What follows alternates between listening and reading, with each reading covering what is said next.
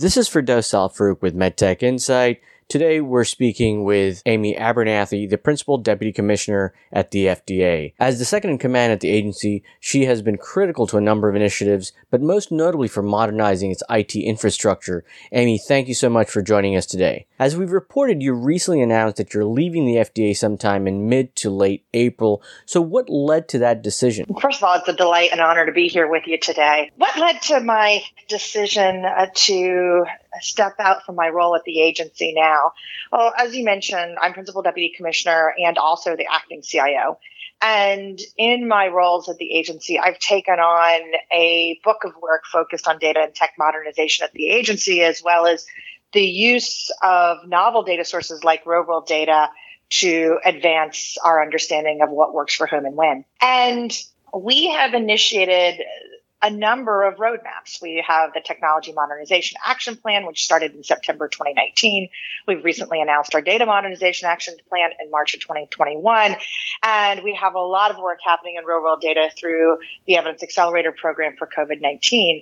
And these critical activities, these books of work really have gotten underway and developed their own wings. There are um, people who have been hired. There's organizational changes that have been put in place to continue to advance the work. There's funding. And given those critical changes, I felt like it's time for me who who's focused on the foundational elements, but really, you know, my job is to get it going. I need to step out of the way now and let the teams of people the champions continue to do this work and let it fly. And so I felt like now in April of 2021 was the right time to step aside and um, really let this work soar. So I want to step back a little bit and kind of look at what were your initial impressions uh, when you took the job versus what it kind of became? well, so uh, let's step back to when I started. Uh, this was February 2019, and uh, will remember the shutdown. So I literally started um, in the middle of the shutdown. And when I came to the agency, I had stated that my areas of focus uh, had my intended areas were going to be real world data, personalized medicine, and making sure that the patient is at the center of everything we do. And I arrived at the agency and recognized that if personalized medicine was going to advance forward, it was going to mean that all of the innovations that are on the clinical development pipelines, at that time over 900 INDs for cell and gene therapies, it was going to swamp the agency if we didn't have a way of thinking about how we scale the work we do at FDA. And so, in order to advance precision medicine, we actually have to be able to scale the work of the agency. I realized that, by the way, uh, if we're going to be able to use data sources and novel data sources in new ways to have data informed decision making, we're going to need to make sure that the infrastructure is there to allow the storage and management of the data, as well as key activities like governance and analysis of data. And so it was interesting that when I thought I was coming to do, which was predominantly focused on scientific based regulatory decision making, really shifted very quickly to infrastructure and data and technology modernization because it was clear to me that if we were going to scale the book of the work of the agency, if we were going to be able to work more efficiently and faster, if we were going to be able to really leverage modern data sources, we were going to need to change the way that we use data and technology at the agency. And so by April of 2019, I had taken on the role as the acting CIO really intended to combine my roles as principal deputy commissioner and CIO in order to focus on first putting in these foundational pieces around data and technology modernization. Interesting. It's uh, it's a long time ago. I, I remember all of that. So, what do you feel like were your greatest challenges these past few years, and how did you address them? Well, so you wouldn't be surprised that the day the greatest challenges are really cultural. Um, and I realized as I came to the agency, similar to many other organizations, so this wasn't just an FDA thing, that oftentimes IT is treated as a utility. IT is sort of seen as the group who makes sure that your laptops work and um, ultimately make sure that you have a cell phone signal or um, phones in your office and a teleconferencing line, uh, and are otherwise the annoying people who tell you about cybersecurity risks. And outside of that, IT is not seen as core strategy. And so one of the biggest cultural shifts that I needed to focus on was how do we move from a place of data and technology being seen as core strategy the agency and something that every leader in the agency needs to be worried about as a core piece of the strategy for their particular product center, so such as the drug center, the biologic center, food, tobacco, each of those organizations seeing data and technologies core to their center specific goals and strategies, but that also we can't keep doing it differently for all the different parts of the agency. So the second part of this, the cultural shift was to recognize that if we're going to leverage modern technical and data practices, then we actually need to do that in an enterprise way using common collaborative approaches across the agency. And that meant that centers often having their own roadmaps, business specific roadmaps, one for drugs, one for biologics, another one for food, are going to need to figure out how do we join our technical and data roadmaps so that we're doing something enterprise wide and we can focus on, for example, trans agency strategies to leverage data, trans agency strategies to leverage the cloud, etc.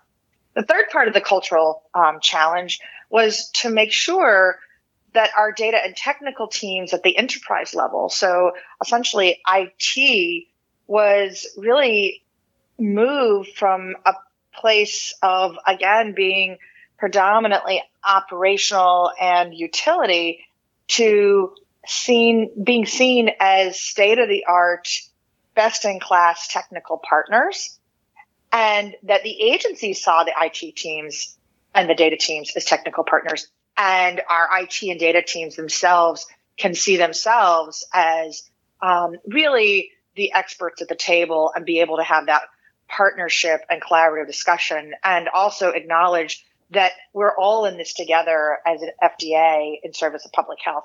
And so interestingly, everything I've just told you has nothing to do with making decisions about how we're going to leverage the cloud specifically or how we're going to use a particular network, but was everything about how we're going to think about the culture of enterprise wide data and technology decision making and strategy for the agency and how do we make sure that the people are equipped to have the conversation. Well, why do you feel like that cultural shift did not happen before? Was there a budgetary issue? Was there a you know generational difference and maybe or maybe a you know a, a lack of knowledge on the part of some of the leadership. And like why was that uh, something that somebody like you had to come in to be able to you know get started?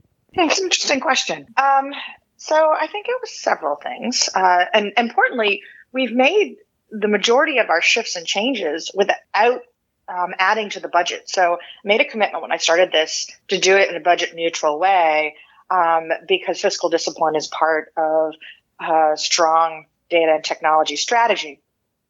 And you know, if I go to what are some of the underlying reasons that we landed where we are, um, you know, one is something that I have called CIO whiplash. Um, FDA had had I believe, 11 different CIOs in a decade. And each CIO comes in with their own point of view and roadmap and agenda. And it becomes really hard for a data and technology organization to have consistent plans and really follow an overall consistent roadmap if the CIOs keep changing. And so one was um, really, I think the, the need to shift to a way of managing enterprise wide data and technology so that it is not at the um, whim of the CIO of the moment, but rather is planful and a part of overall core agency strategy. And um, the second thing is that the CIO was not seen as a core agency leader. So, you know, how can you have um, data and technology be seen as core agency strategy if the CIO reports several layers down in the agency? So uh, another critical element was that because I'm the principal deputy commissioner and the acting CIO, I could leverage my um, senior leadership role to make sure that the strategic aspects um, of the data and technology organization get lifted to the visibility across the agency. I think the third is that, um, you know, with, we are a science-based agency. We're a science-based public health agency.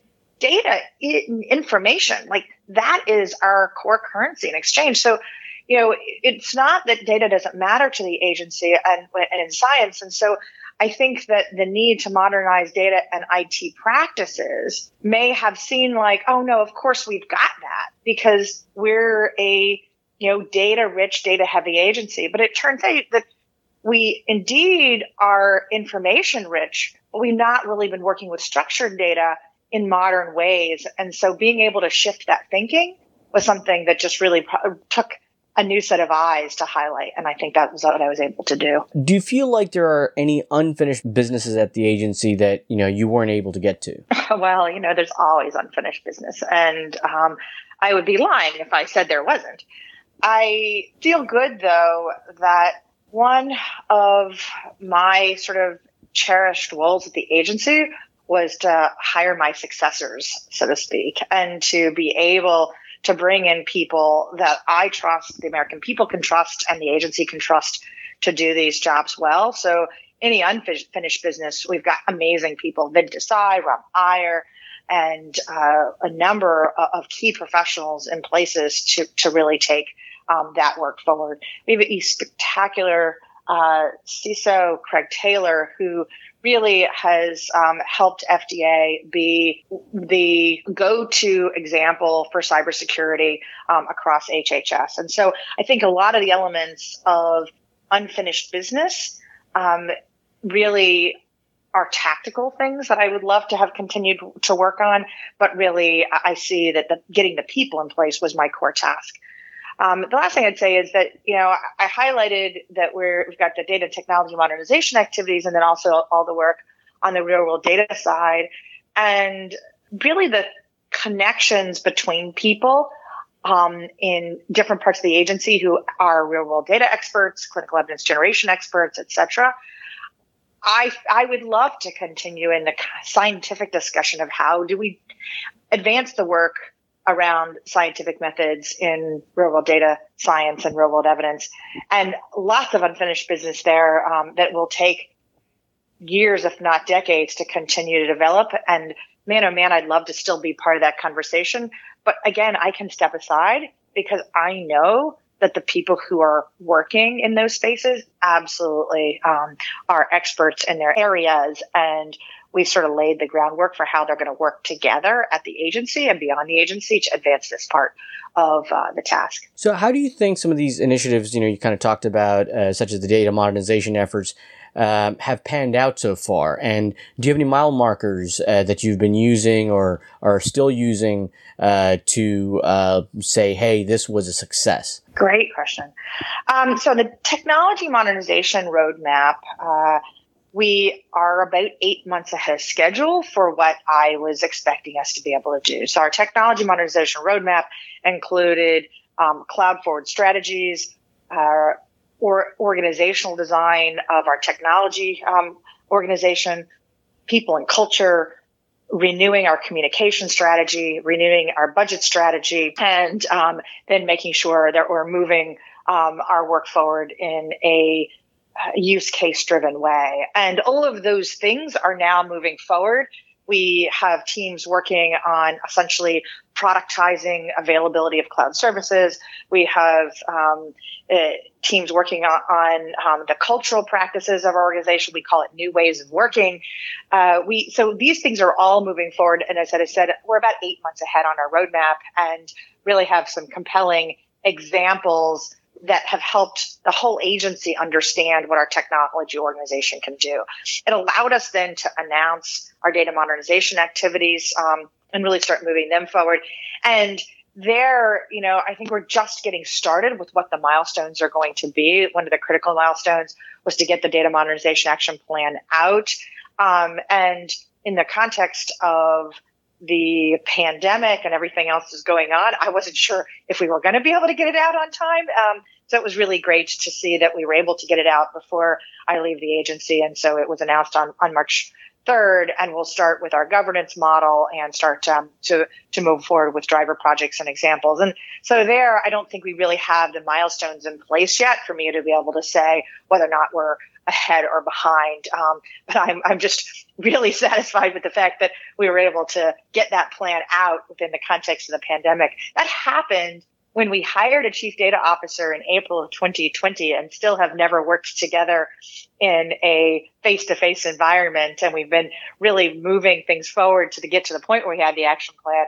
The fact that we got it out in that context, I feel proud of. But I do think that we need to lay down those milestones going forward. That is pretty impressive.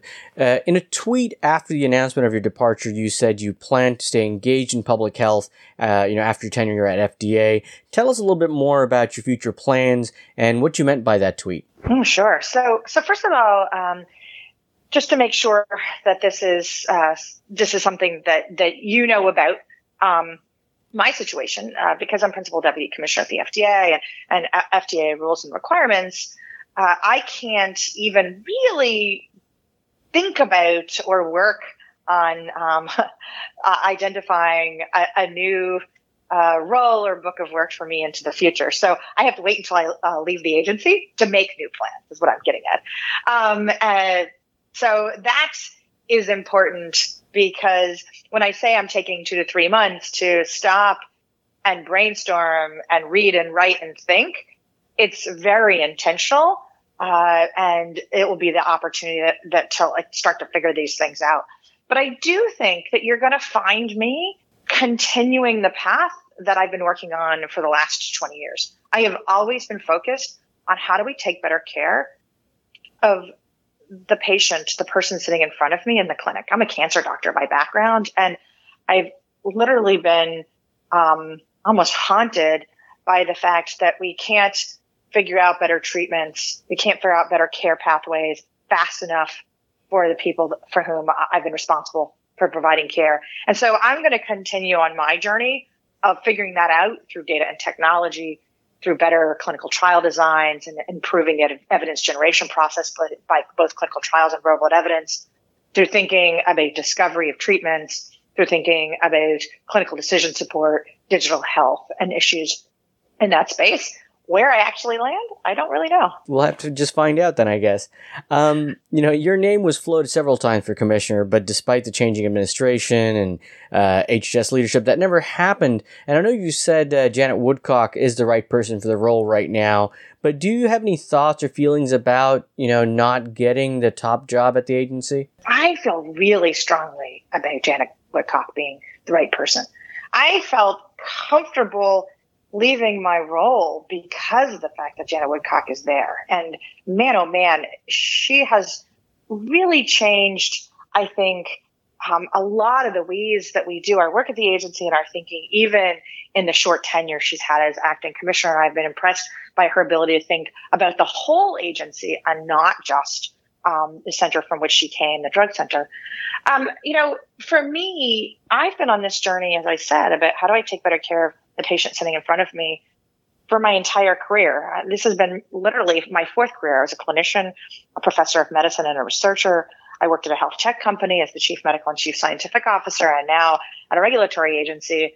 And so I feel really comfortable that my job right now is to stay on that path of what I do best. And so that's the reason why I've really focused on um, making sure that the things that I've been doing at the agency are buttoned up in a way that they're going to continue to flourish and I can keep pushing this agenda forward of how do we take better care of the person sitting in front of us. Uh, is there anything that I haven't touched on that you think is worth mentioning? I don't think so. I, you know, I, one thing I'd say to you is that I, I have been so humbled to be able to be in the public service. I, you know, I can't quite describe to you how um, much of an honor it is and also how unexpected it is until you get to a place like FDA and you realize the remit, you realize the responsibility within the context of public health and, and how important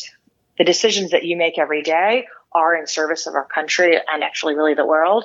And so I would cur- encourage anybody who's been thinking about public service to definitely go back and rethink and find ways to sign up, whether it's in your community or it's in uh, as a part of the federal government or something else, because it really is a really um, humbling and uh, honorific experience. Well, Amy, thank you so much for taking the time to speak to us, and uh, we'll stay in touch uh, and we'll watch out for what you know comes your way in your next adventure. Thank you. Be safe.